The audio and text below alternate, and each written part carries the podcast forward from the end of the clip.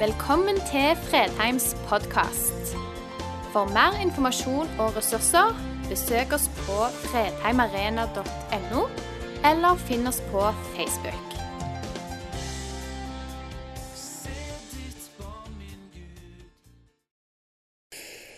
Jeg tror på Gud Fader, den allmektige himmelens og jordens skaper. Jeg tror på Jesus Kristus, Guds enebårne Sønn, vår Herre, som ble unnfanget ved Den hellige ånd, født av jomfru Maria, pint under Pontius Pilatus, korsfestet, død og begravet, for ned til dødsriket, sto opp fra de døde tredje dag, for opp til himmelen, sitter ved Guds den allmektige Faders høyre hånd, skal derfra komme igjen for å dømme levende og døde.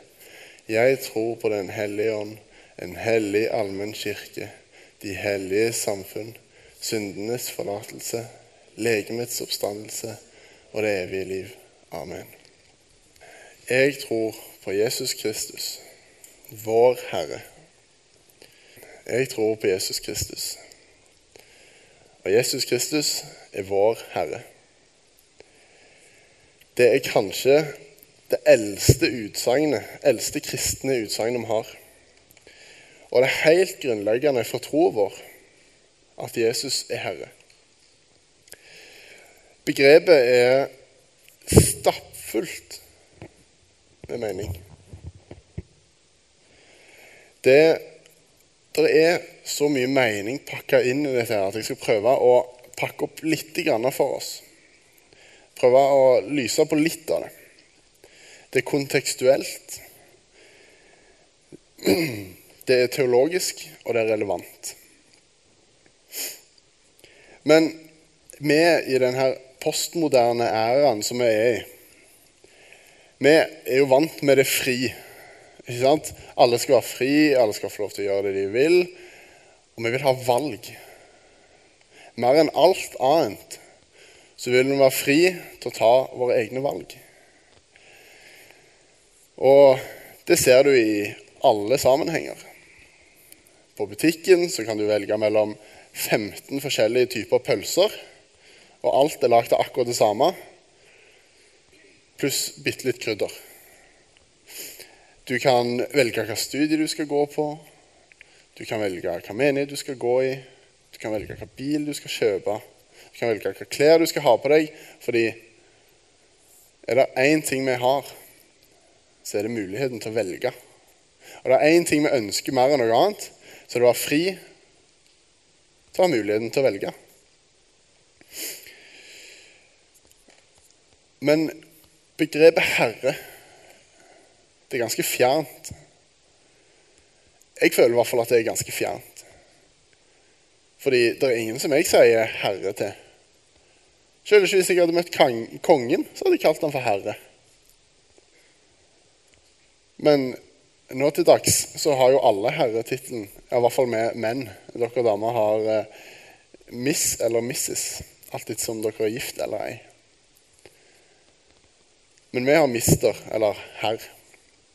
Men vi bruker det ikke lenger, gjør vi det? Sier du herre til noen?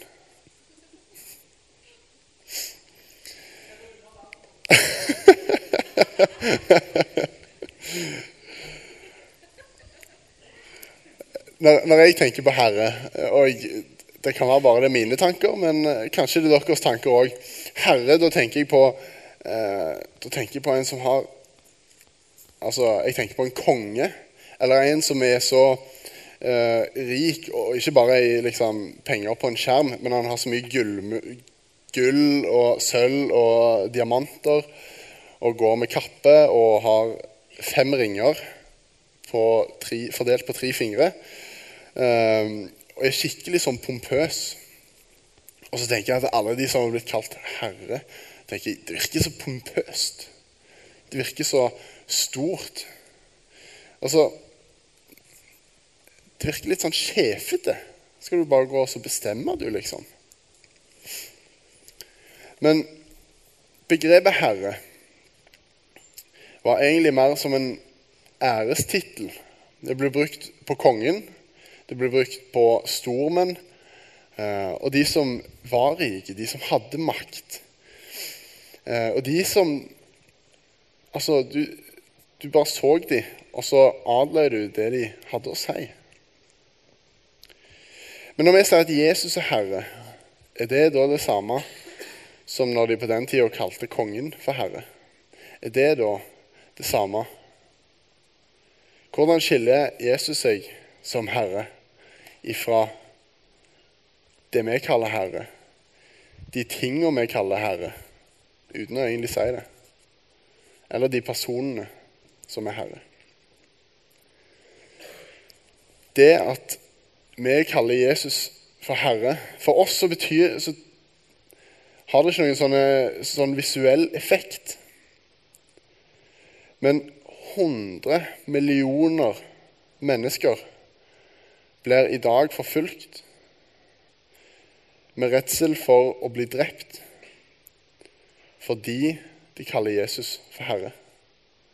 Fordi de nekter å gi slipp på at Jesus er Herre, så er det 100 millioner som blir forfulgt. Det er ganske sprøtt. I Bibelen så leser vi om Herren Gud. Begrepet i Gamle Testamentet, navnet til Gud, det kunne de ikke si.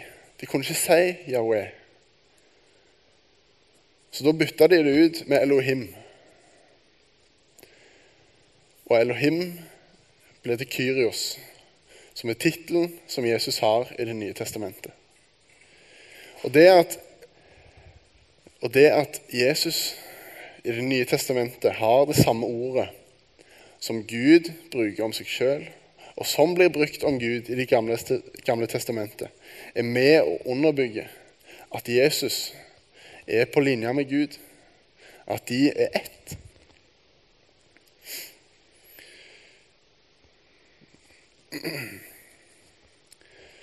I Filippane 2, 6-11 så står det Han var i Guds skikkelse og så det ikke som et rov å være Gud lik, men ga avgall på sitt eget tok på seg tjenerskikkelse og ble mennesker lik. Da han sto fram som menneske, fornedret han seg selv og ble lydig til døden. Ja, døden på korset. Derfor har også Gud opphøyet ham til det høyeste og gitt ham navnet over alle navn. I Jesu navn skal derfor hvert kne bøye seg, i himmelen, på jorden og under jorden. Og hver tunge skal bekjenne at Jesus Kristus er Herre, til Gud Faders ære.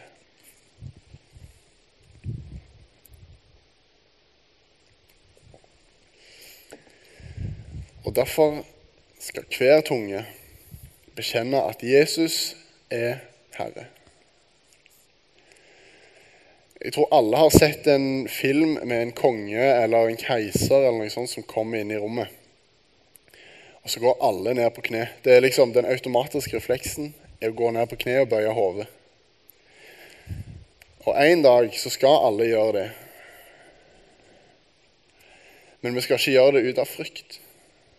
Vi skal ikke gjøre det fordi vi er redde. Vi skal ikke gjøre det fordi han kan gjøre oss noe vondt. Men vi skal gjøre det fordi vi elsker han. Jesus står ikke med pisken. Jesus er ikke en herre som driver slaver, men han er en herre som setter slaver fri.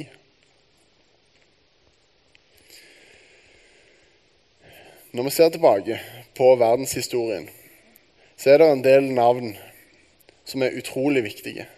Og disse navnene er ofte tenkere eller filosofer eller religiøse personer. Sokrates, han sa Følg min lærdom. Følg min lærdom. Og det samme sa Aristoteles. Følg min lærdom. Buddha han sa, 'Følg min meditasjon'. Du skal meditere, og så skal du oppnå nivåene!» Mohammed han sa, 'Følg mine pilarer'. Pilarene i islam. Mens Jesus kommer til eh, Genesaretsjøen, og så sier han til to fiskere, 'Følg meg'. Jesus sier, 'Følg meg'. Spørsmålet mitt er Tør du å si Jesus, vær herre i mitt liv. Ta roret. Ta styring. Tør du det?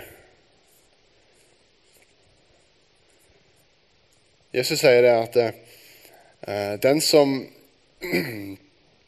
Som en, en byggmester som skal bygge, han regner på om han har råd til å bygge huset. Og Hvis han ikke har råd til å bygge det, så begynner han ikke å bygge det fordi at ingen, for at du ikke skal bli mobba og sier, 'Se på han. Han begynte å bygge, men han hadde ikke nok penger.' Så sier han, 'Den som vil følge meg, gjør opp regnskap og se om det er verdt det.' Se om du står hele løpet ut.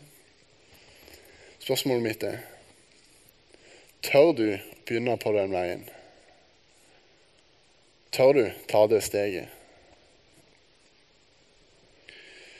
Det betyr ikke at vi skal miste oss sjøl. Det betyr ikke at vi skal bli noen helt andre. Det betyr ikke at du skal være mindre av deg sjøl. Men det betyr at du gir fra deg roret til en annen. En som vet bedre, og en som ønsker deg alt vel. En som har lyst at du skal bli det absolutt beste du har forutsetninger til å bli. Det går en, en, eh, nett, altså en dokumentar eh, på VGTV som heter 'Frelst'. Og Der ser du mennesker som eh, De snakker om at de har mista seg sjøl. De har forsvunnet helt inn i saken. Det er ikke det jeg sier til dere at dere skal. Men Jesus ønsker å gjøre deg til det beste du kan bli. Og bruke deg til det største, den største jobben som du er i stand til å gjøre. Og det er det bare han som kan gjøre. Men tør du? Tør du det? Vi leser i Romerbrevet at for om du bekjenner med munnen at Jesus Kristus er Herre, og tror i hjertet at Gud har reist han opp fra de døde, at du blir frelst. Ja, det betyr mer enn å vite om historien og kjenne historien at Jesus døde i påsken. Det betyr mer enn å tro at Jesus levde. Det å si at Jesus er Herre, det får konsekvenser for livet ditt. Det betyr at du setter deg i passasjersetet på bilen istedenfor i førersetet. Det betyr at når du står foran et valg, så tar du det ikke på egen hånd. Du svinger ikke til høyre eller venstre uten retning, for du trenger ikke å svinge sjøl.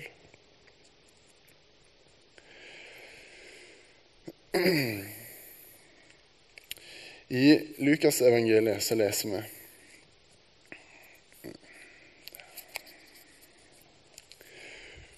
Hvorfor kaller dere meg Herre, Herre, og gjør ikke det jeg sier?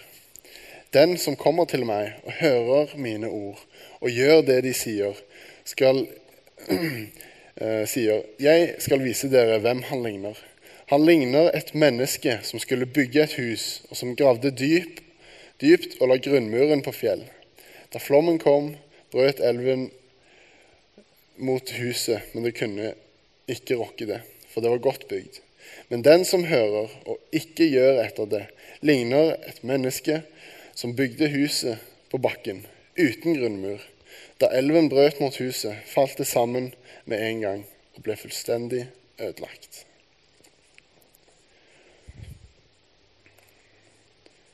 Jesus ønsker at vi skal bygge livet vårt på Han. La Han være grunnmuren vår. La Han være herre i livet vårt. Sånn at når stormen kommer For den kommer.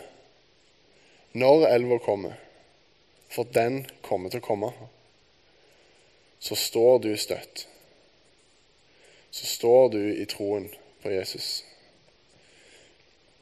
det er ingen quick fix.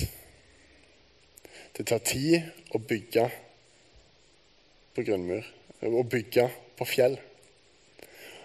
Å bygge på sand er enkelt. Det var så mye enklere. Du slapp å grave. Det var bare å smekke opp et hus.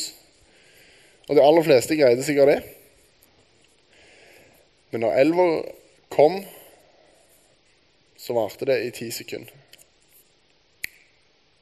Så var huset gone. På samme måte gjelder det livene våre. Men det betyr ikke at du trenger å være perfekt.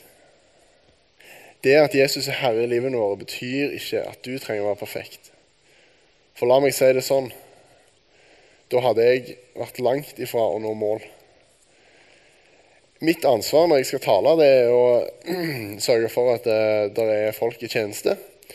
Og så er det å sørge for å ringe den som er møteleder, og bare snakke kjapt igjennom, si hva info det er, og litt sånn. Jeg kan med hånda på hjertet si at jeg har ringt eh, møtelederen kanskje tre ganger på snart et år. Jeg er ufattelig glemsk. Jeg greier ikke å overholde tidsfrister. Jeg forsover meg. Jeg greier ikke alltid å holde løftene mine. Men allikevel så får jeg lov til å stå her. I nåde i nåden til min Herre, som er Jesus. Han vil ikke ha roboter. Jesus vil ikke ha roboter, men han vil ha meg og deg akkurat sånn som vi er. Akkurat sånn som du er, vil han ha deg. Men han sier det. Følg meg. Og det ta den utfordringen. Det er den største reisen du kommer til å gjøre i ditt liv. Når Jesus kommer og banker på døra, og du åpner opp, og han sier 'følg meg', så har du best i å gå ut døra og la alt annet ligge. Å slippe tak i det som er håndfast, og slippe tak i sikkerheten i våre egne liv og legge den på Jesus og si det at 'Jesus, du er Herre'. Jeg stoler på at du vil det beste for meg. Og jeg stoler på at du har kontroll på livet mitt. Det er det Jesus ønsker. Min utfordring er tør du å si det?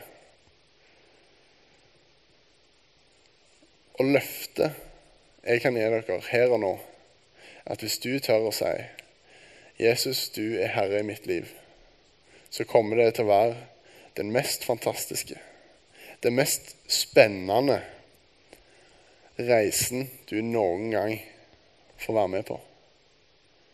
Fordi vi tror på en Gud som er allmektig. Vi tror på en Gud som har skapt oss. Og han, han har makt til å gjøre så uendelig mye. Men han vil ha med deg på laget. Og det krever at vi sier, 'Jesus, du er herre i mitt liv'.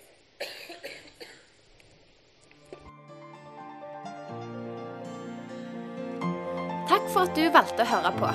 Nye opptak legges ut hver uke. Vi har gudstjenester hver helg, og du er hjertelig velkommen.